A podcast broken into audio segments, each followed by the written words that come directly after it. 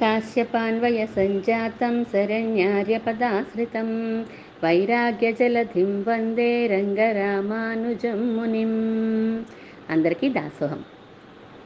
మంత్రోపదేశంలో మంత్రం యొక్క గొప్పతనాన్ని గురించి మనం తెలుసుకుంటున్నాము। మరి తిరుమంత్రంలో చెప్పబడిన పరమాత్మ గొప్పవాడా? లేకపోతే మంత్రమే గొప్పదా? ఏది గొప్పది? ఈరోజు తెలుసుకుందాం। మాకు ఈ మంత్రాలన్నీ కూడా పుస్తకాల్లో దొరుకుతున్నాయి. ఏదో ఒక క్లిక్ చేస్తే చాలు గూగుల్ తల్లన్నీ మాకు చెప్పేస్తుంది కదా. ప్రత్యేకించి ఒక ఆచారాలను ఆశ్రయించి వారికి శుశ్రూష చేయడం ఎందుకు అనుకుంటే అది మనకి ఫలవంతం అవ్వదు. ఆ మంత్రాన్ని ఫలితాన్ని ఇవ్వదు. ఆ మంత్రం అని మనం తెలుసుకున్నాం. సకల శాస్త్రాల్లో కూడా మంత్రాలు ఉన్నాయి ఆ శాస్త్రాలు కూడా చదివేసుకుని మేము తెలిసేసుకుంటాము అంటే శాస్త్రాలు అనేకం ఉన్నాయి. లెక్కకు మిక్కిలిగా ఉన్నాయి శాస్త్రాలు. అంతేకాకుండా మన బుద్ధి చంచలమైనది. ఎటు తీసుకెళ్ళిపోతుందో తెలియదు ఆ మంత్ర శాస్త్రంలో చెప్పిన విషయానికి మన బుద్ధి స్థిరత్వం లేకపోవడానికి ఒక ఒక అర్థం ఇవ్వాల్సింది ఇంకొక అర్థం మనకి స్ఫురించవచ్చు గాక. దానివలన అది కూడా ఫలితాన్ని సరిగా ఇవ్వలేదు మనకి. శాస్త్రాలన్నీ చదువుకుని శ్రమపడి మేము ఎంతో జ్ఞానాన్ని సంపాదిస్తాము అంటే గనక అది మన స్వయమార్జితం వంటిది మన స్వయంగా కష్టపడి సంపాదించి పెట్టుకున్నది జ్ఞాన డబ్బు వంటిది అని చెప్తూ ఉంటారు పెద్దలు. ఆ శాస్త్రాలు సారమైనటువంటి తిరుమంత్రాన్ని నేర్చుకోవడం దానివల్ల కలిగే జ్ఞానం మనకి పిత్రార్జితం వంటిది అంటారు. అంటే ఆ శాస్త్రాల విషయాలు అనేకం ఉంటే మన బుద్ధి బుద్ధి పక్కదారి పట్టేస్తే ఫలితం లభించదు. కానీ తిరుమంత్రం వల్ల దొరికిన జ్ఞానం ఒక ఆచార్యుల ద్వారా మనం పొందుతాం కాబట్టి ఆ తిరుమంత్రం కూడా ఎనిమిదే అక్షరాలు కాబట్టి అందులో సకల అర్థాలు ఉన్నాయి కాబట్టి దానివల్ల కలిగే జ్ఞానం పిత్రార్జితం వంటిది. పిత్రార్జితం అయితే తండ్రి సంపాదించి ఇచ్చాడు మనం చక్కగా దాన్ని అనుభవించవచ్చు శ్రమ పడక్కర్లేదు కదా. దానికి మనం ఇంకా పిత్రార్జితానికి ఇంకా మనం యాడ్ చేసుకోవచ్చు. అలాగే ఆచార్యుల ద్వారా పొందింది ఆయన అనుగ్రహం ఉంటే మనం ఇంకా మన జ్ఞానాన్ని పెంచుకోవచ్చు. అలా చాలా సులభంగా మనకి లభిస్తుంది తిరుమంత్రం వల్ల కలిగే జ్ఞానం. ఏది మనకి ఎంతవరకు అవసరమో అంతవరకే ఆచార్యులు మనకు ఉపదేశిస్తారు కాబట్టి మన బుద్ధి చలించదు ఇదే ఈ జ్ఞానం గొప్పది. జ్ఞానము అంటే లౌకిక విషయాల గురించిన జ్ఞానం కాదండి. అంటే ఒక ఒక తాపి మేస్త్రి దగ్గర తాపి పని నేర్చుకోవాలనుకోండి ఒక వ్యక్తి ఏం చేస్తాడు? ఒక తాపి మేస్త్రిని ఆశ్రయిస్తాడు. తన దగ్గర మెలకువలు నేర్చుకుంటాడు. అలా ఒక గోడ కానీ ఏదైనా ఒక ఇల్లు కానీ కట్టినప్పుడు కిటుకులు తెలుసుకుని ఏ పాళ్ళల్లో ఏది కల కలపాలో తెలుసుకుని కలిపినప్పుడు ఆ గోడైనా ఆ ఇల్లైనా నాలుగు పాల నాలుగు కాలాల పాటు స్థిరంగా ఉంటుంది. అలా కాకుండా నేను నేర్చేసుకుంటాను అని సొంతంగా కడితే ఆ గోడ నాలుగు రోజులకే కూలిపోవచ్చు. ఆపరేషన్ యూట్యూబ్లో చూసి నేను చేసేద్దాం అనుకుంటే ఎలా ఉంటుంది? అలాగే ఉంటుంది. మనంతట మనం జ్ఞానాన్ని త్రిమంత్ర జ్ఞానాన్ని పొందాలి అని అనుకుంటే కనుక ఒక్కొక్కసారి వికటించవచ్చు కూడా. మనం సరిగా సరైన విధంగా చెయ్యనప్పుడు ఉపాసన ఒక కోరికతో చేసినప్పుడు నియమాలన్నీ పాటించాలి. మనం కైంకర్య రూపంగా చేసినప్పుడు నియమాలు పాటించకపోయినా తప్పు లేదు. కానీ ఒక సాధన ఉపాసనగా చేసినప్పుడు మాత్రం ఖచ్చితంగా రూల్స్ అన్నీ పాటించకపోతే తత్ విపరీత ఫలితాలు వస్తూ ఉంటాయి. జ్ఞానము అంటే లౌకిక విషయ జ్ఞానం కాదు తత్వత్రయ జ్ఞానమే జ్ఞానము అని చెప్తారు. విష్ణు పురాణంలో ఒక శ్లోకం ఉంది. తత్కర్మయన బంధాయ సావిద్యాయ విముక్తయే అంటారు. ఒక కర్మ అనేది మనల్ని బంధించే విధంగా ఉండకూడదు. మనం ఫలాన్ని ఆశించామనుకోండి ఆ కర్మ వల్ల పాపమో పుణ్యమో కలిగి మనల్ని బంధిస్తుంది సంసారంలో మళ్ళీ. కానీ అలా ఉండకుండా ఫలాన్ని మనం ఆశించకుండా ఉంటే ఆ కర్మ మనల్ని బంధించదు. సా విద్య యా విముక్తయే. విద్య అంటే ఏది? మనం చదువుకునే సోషల్ సైన్స్ ఫిజిక్స్ ఇది కాదు. మనల్ని పరమాత్మ దగ్గరికి చేర్చే విద్యే విద్య. ఈ సంసారం నుండి మనకి విముక్తి కలిగించేదే విద్య అని విష్ణు పురాణంలో చెప్తారు. శాస్త్రాల్లో ఫలం కావాలి అనుకుంటే గనక ఒక జీవుడు తన శరీరంతో కష్టపడవలసిన అవసరం ఉంటుంది. అటువంటి అనుష్ఠానం చెప్పబడి ఉంటుంది శాస్త్రాల్లో. ఉపవాసాలు చేయండి ఈ వ్రతాలు చేయండి అని చెప్పి శారీరక ఫలాలతోటి మనకి శారీరక చర్యలతోటి మనకి ఫలం లభిస్తుంది అని చెప్తారు. ఆ తిరుమంత్రం అయితే ఆ శరీరం మీద దృష్టి పెట్టదు. నువ్వు ఈ శరీరంతో కష్టపడితేనే నీకు ఫలం వస్తుంది అని తిరుమంత్రం చెప్పదు. ఆ శరీరం లోపల ఉన్న ఆత్మ విషయాన్ని దృష్టిలో పెట్టుకొని దానితో అనుష్ఠానం చెప్పి ఆ అనుష్ఠానం వలన ఫలం లభిస్తుంది నీకు అని చెప్తారు తిరుమంత్రంలో. మరి ద్వైమంత్రంలో ఎలా ఫలితం వస్తుందండి? అంటే పక్కనే లక్ష్మీదేవి ఉంది కాబట్టి ఆ లక్ష్మీదేవి వల్లనే మనకి ఫలం లభిస్తుంది. ఆమె పురుషకారం వల్లనే మనకి ఫలం లభిస్తుంది అని ద్వైమంత్రంలో చెప్పారు. చరమ శ్లోకంలో జీవుడు చేయవలసింది ఎంతో ఉండదు. ఆశ్రయించేస్తే సరిపోతుంది. మిగిలిన పని అంతా ఎవరు చేసుకుంటారు? ఈశ్వర కార్యమే. పెరుమాళ్ళే చేసుకుంటారు మిగిలినంతా. అందువలన పరమాత్మే ఫలితాన్ని ఇస్తాడు చరమ శ్లోకంలో. ఈ ముముక్షుపడి గ్రంథంలో ఈ మంత్రాల గురించి వివరణ చాలా ఎక్కువగా మనకి ఇస్తారు. ప్రతి పదానికి ప్రతి శ్లో వాక్యానికి కూడా అర్థాన్ని మనకి చాలా చక్కగా వివరిస్తారు. అది ఒక ఆచార్యుల ద్వారా ఉపదేశం. మనం అర్థం కలక్షేపం అయితే బాగుంటుంది. ఈ తిరుమంత్రం ఆచార్యులు చెప్తారు కదండి మనకి. మన ఆచార్యులు ఉపదేశించి ఈ జీవులందరికీ కూడా మనకి భర్త ఎవరో చూపిస్తుంది. ఈ మంత్రం ఒక మంగళసూత్రం వంటిది. లౌకికమైన మంగళసూత్రాలు ఒక్కొక్కరికి ఒక్కొక్క రకంగా ఉంటాయి. ప్రాంతాన్ని బట్టి ఒక దాన్ని బట్టి మారిపోతూ ఉంటాయి. వారి వర్ణాలను బట్టి ధర్మ ధర్మాలను బట్టి మారిపోతూ ఉంటాయి. కానీ ప్రపత్తి చేసిన వాడు ప్రపన్నుడు కదా. ఈ ప్రపన్నులందరికీ తాళి ఒకే విధంగా ఉంటుంది. ఈ సూత్రం మంగళసూత్రం ఒకే విధంగా ఉంటుంది. ఎన్ని పోగులు ఉన్నాయి ఈ సూత్రంలో? ఈ అంటే ఈ మంగళసూత్రంలో ఎనిమిది అక్షరాలు ఉన్నాయి కాబట్టి ఎనిమిది అక్షరాలు ఎనిమిది పోగులు వంటివి. మూడు పదాలు ఉన్నాయి కదండి. మూడు పేటల వంటిది అని చెప్తున్నారు. ఒక విలక్షణమైన మంగళసూత్రం. ఇది అందరికీ ఉండదు ఈ మంగళసూత్రం. ఇది మగవాళ్ళు ఆడవాళ్ళు అందరూ ధరిస్తారు ప్రపన్న కులంలో. ఇటువంటి మంగళసూత్రం ఇది. తిరుమంత్ర ఉపదేశమే మంగళసూత్ర ధారణ. మరి ఈ మధ్యలో పురోహితులు ఎవరండి? ఆచార్యులే పురోహితులు మనకి. వివాహం అయిన తర్వాత భర్త భర్తని ఏ విధంగా చూస్తుంది స్త్రీ? అదే విధంగా స్నేహితుల్ని చూడదు కదా భర్త స్నేహితుల్ని అదే విధంగా చూడదు. తేడా ఉంటుంది కదా భర్తని చూసే చూపులోనూ ఇతర స్నేహి భర్త స్నేహితుల్ని చూసే చూపులో ఎలా అయితే తేడా ఉంటుందో అలా మంత్ర ఉపదేశం పొందిన వారు నారాయణమూర్తి భర్త అయితే త ఇతర తదితరమైన దేవతలందరూ కూడా భర్త స్నేహితులు వంటి వారు. భర్తని గౌరవిస్తుంది ఇతర స్నేహితుల్ని ఆదరిస్తుంది. అవి అదే విధంగా ఉండాలి మనం తిరుమంత్ర ఉపదేశం పొందినప్పటి నుంచి. ఏ పండగ చేసుకున్నా ఏ వ్రతం చేసుకున్నా ఏ ఆలయానికి వెళ్ళినా కూడా నారాయణ పర నారాయణమూర్తి పర పరదైవం అని మనం నమ్మి ఉండాలి. ఇతర దేవతలందరూ ఆయన ఆజ్ఞకు లోబడిన వారే అని గ్రహించి మనం ప్రవర్తించాలి. ఇతర వ్రతాలు కానీ ఇతర ఆలయాల సందర్శన కానీ ఇతర దేవతల్ని పూజించడం కానీ రామానుజుల వారు చాలా స్పష్టంగా ఖండించారు. మనందరం రామానుజదాసులు అయినప్పుడు ఆ రామానుజుల వారి ఆజ్ఞను మనందరం పరిపాలించాలి కదా? ఆయన చాలా స్పష్టంగా ఖండించారు కాబట్టి ఇతర దేవతల ఆలయాలకు అది మనం వెళ్ళం. మీరేం రారండి? మేము అన్ని చోట్లకి వెళ్తామండి అంటారు. అది వారి వారి ఇష్టం. మనకి మనం ఎలా ఉండాలో శాస్త్రంలో అంటే మన రామానుజుల వారు మనకి ప్రత్యేకంగా చెప్పారు కాబట్టి ఇంతలా చెప్తున్నాం. భోజనంలో ఇంకా చెప్పక్కర్లా మాంసాదులన్నింటినీ కూడా మనం పూర్తిగా నిషేధించాల్సిందే. మద్యం సేవించకూడదు. జోదం ఆడకూడదు. ధూమపానం చేయకూడదు. అటువంటి వాటికి చాలా దూరంగా ఉండాలి. ఉల్లి వెల్లుల్లి వంటివి రజోగుణాన్ని తమోగుణాన్ని కలిగిస్తాయని మనం తెలుసుకున్నాం కదా. అవి తినడానికి అటువంటి పదార్థాలు తినడానికి వీలైనంత దూరంగా మనం క్రమంగా ప్రయత్నించి దూరం అయిపోవాల్సిందే. తన వీలైనంత తరచుగా మనం ఆచార్యులు సేవించుకుంటూ ఉంటే గనక మనకి పరమాత్మ మీద కూడా నమ్మకం క- పెరుగుతూ ఉంటుంది ఇష్టం పెరుగుతూ ఉంటుంది. మహానుభావుల సందర్శనమే మన పాపాలని పోగొట్టేస్తుంది కదా. మంత్రోపదేశం పొందగానే మన పాపాలు పోయినాయి. మనకేం పాపాలు ఉండవు. కానీ ప్రారంధ కర్మ కూడా చాలా ఈజీగా తొలగిపోతుంది. ఆచార్యుల అస్తమానం వెళ్ళాలి సేవించుకోవాలి సేవించుకోవాలి అనే కోరికను మనం పెంచుకోవాలి. తోటి భాగవతులందరినీ కూడా మనం గౌరవించాలి. వారు కూడా మనలాంటి వారే కదా అని అనుకోకూడదు. మనకంటే గొప్పవారు అని తలవాలి. ఎవరిలో ఎంత శక్తి ఉందో ఎవరంటే పెరుమాళ్ళకి ఎంత ఇష్టమో మనకు తెలియదు కాబట్టి అందరినీ గౌరవించాల్సిందే. ఎవరిని చిన్న చూపు చూడకూడదు. జపము జా ధ్యానము పారాయణ ఇవన్నీ కూడా మనం ఒక ఫలాన్ని కోరి చేశామనుకోండి దాన్ని ఉపాసన అంటారు. కైంకర్యంగా చేశామనుకోండి భగవంతుని ముఖ వికాసం కోసం ప్రీతి కోసం చేశాము అని అనుకోండి అప్పుడు అదేమవుతుంది ప్రపన్న అనుష్ఠాన క్రమం అవుతుంది.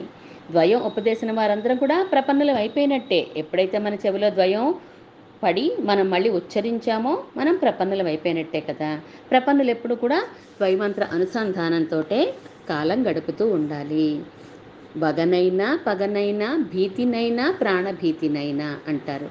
ఎప్పుడు కూడా ఆ భగవన్ నామాన్నే మనం అనుసంధానం చేసుకుంటూ ఉండాలి. మనం పది మంది చేరి ఒక చోట మాట్లాడుకుంటున్నాం అనుకోండి ఆ మాటలు అక్కడే ఉంటాయి తప్ప ఎక్కడికో వెళ్ళిపోవు కదా. అంటే ఆ మాట అంటే ఎవరైనా చెప్తే వెళ్తాయి. వాటంతటా అవి వెళ్ళవు కదా ఎక్కడికి కూడా. ఆ వార్తలు సర్వత్రా వ్యాపించవు. అదే రేడియోలో ప్రసారం అనుకోండి ఇంకా ఇంకొంచెం మరికొంత దూరం ప్రసారం అవుతాయి. అవి తెలుస్తాయి కొంతమందికి. టీవీలో అయితే కనిపిస్తాయి వినిపిస్తాయి కూడా. మరి యంత్రాలకే ఇంత శక్తి ఉంటే మరి మంత్రాలకి ఎంత శక్తి ఉండాలండి? ఋషులు తపస్సు చిరకాలం తపస్సులు చేసి సంపాదించిన శక్తి ఈ మంత్రాలకి ఉంది కాబట్టి మరి గజేంద్రుడు ఎక్కడ పిలిచాడు? ఎక్కడ ఉన్న పరమాత్మ పలికాడు? ఈ భూలోకంలో ఒక మడుగు దగ్గర చిన్న ఒక ఏనుగు వంటి ఏనుగు చిన్న జీవి వంటి ఏనుగు పిలిస్తే ఏడేడు లోకాలకి అవతల ఈ బ్రహ్మాండాలకి అవతల ఎక్కడో పరమపదంలో ఉన్న స్వామి పరుగు పరుగున వచ్చాడే. మరి ఈ మంత్రం శక్తి ఫలించి ఇక్కడి నుంచి అక్కడి దాకా వినిపించేలా చేసింది. భగవన్ నామాన్ని ఇక్కడి నుంచి అక్కడ పలికితే అక్కడ వినిపించి పరమాత్మ పరుగు పరుగున వచ్చాడు. మరి శరణాగతి చేసిన ద్రౌపది ఎక్కడుందండి? హస్తినాపుర పట్టణంలో ఉంది. కృష్ణ పరమాత్మ ఎక్కడ ఉన్నాడు? శరణాగతుడు అంటే శరణ్యుడు అంటే హస్తినలో ఉన్న ద్వారకలో ఉన్నాడు. హస్తినలో పిలిస్తే ద్వారకలో పలికాడు ఆయన వెంటనే వలువల్ని ఇచ్చాడు అంటే వస్త్రాలను ఇచ్చి రక్షించాడు కదా. అంటే పూర్వమే మనకి రేడియోల కంటే చాలా పవర్ఫుల్ అయినటువంటి శక్తి మన దగ్గర మన ఋషుల దగ్గర ఉంది అది మనకు అందించారు. ఆ రేడియోలకి డబ్బు ఖర్చు పెట్టాలి లేదా రిపేర్లు వస్తూ ఉంటాయి. కానీ ఈ ఆర్కాలాపాలు ఉన్నాయే వీటికి ఏమీ ఖర్చు పెట్టక్కర్లేదండి. వెంటనే ఫలితాన్ని ఇస్తూ ఉంటాయి. ఒక మంత్రాన్ని మనం ధ్యానం చెయ్యాలి అనుకున్నప్పుడు ఒక ఇంట్లో చేసామనుకోండి ఫలితం వస్తుంది. కానీ అదే ఒక తటాకం ఒడ్డును చేస్తే ఒక పది రెట్లు అధికమైనటువంటి ఫలితం వస్తుంది ఆ ధ్యానానికి. అదే నదీ పర్వత నదీ ఒడ్డున చేస్తే ఇంకో పది రెట్లు ఎక్కువ వస్తుంది. అదే సముద్ర తీరంలో చేస్తే ఇంకా పది రెట్లు. అలాగే వేదఘోష జరిగే చోట అలాగే గో గోవులున్న ప్రదేశంలో చేసిన అన్నిటికంటే పర్వత ప్రదేశాల్లో చేస్తే అంతకంటే ఫలితం ఎక్కువగా వస్తుంది.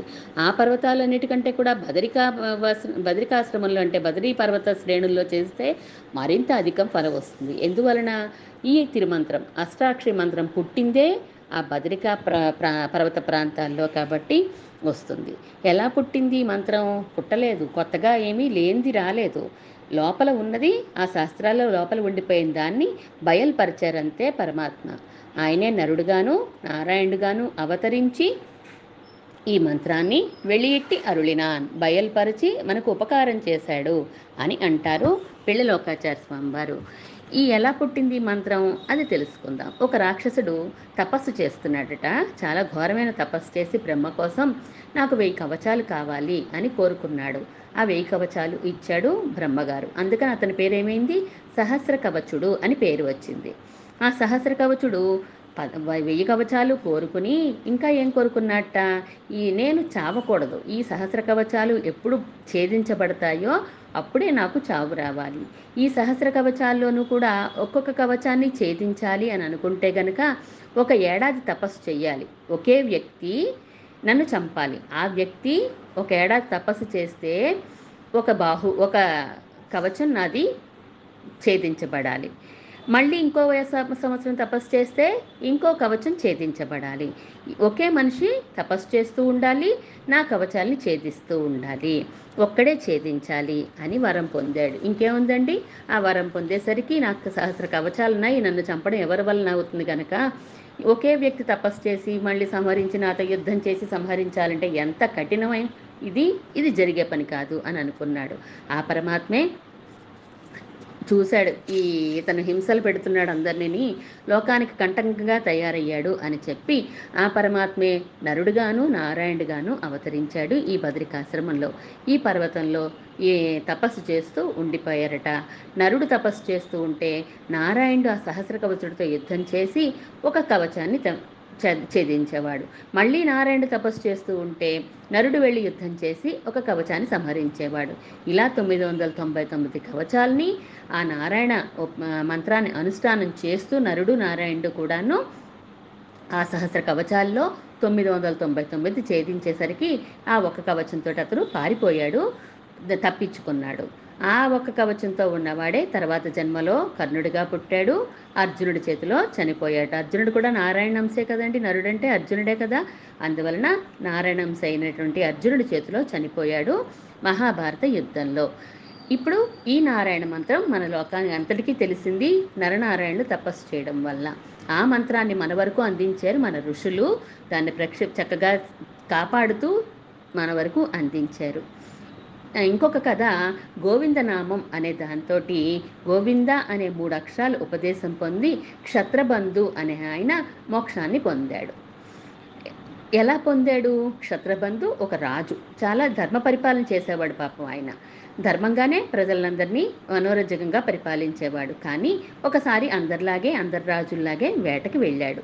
ఆ వేటకి వెళ్ళినప్పుడు ఒక అరుదైన పక్షిని కొట్టి తీసుకొచ్చాడు. అంటే కొట్టి కాదు బంధించి తీసుకువచ్చాడు. అది వంట వాళ్ళకి ఇచ్చి నేను అడిగినప్పుడు ఈ పక్షిని వండి పెట్టండి. అప్పటి వరకు దీన్ని జాగ్రత్తగా ఉంచండి అని చెప్పి వంట వాళ్ళకి ఇచ్చారు ఆ వంట వాళ్ళు ఓ పంజరంలో పెట్టి దానికి మేత పెడుతూ చక్కగా రోజు దాని ఆలన పాలన చూస్తున్నారు పోషణ.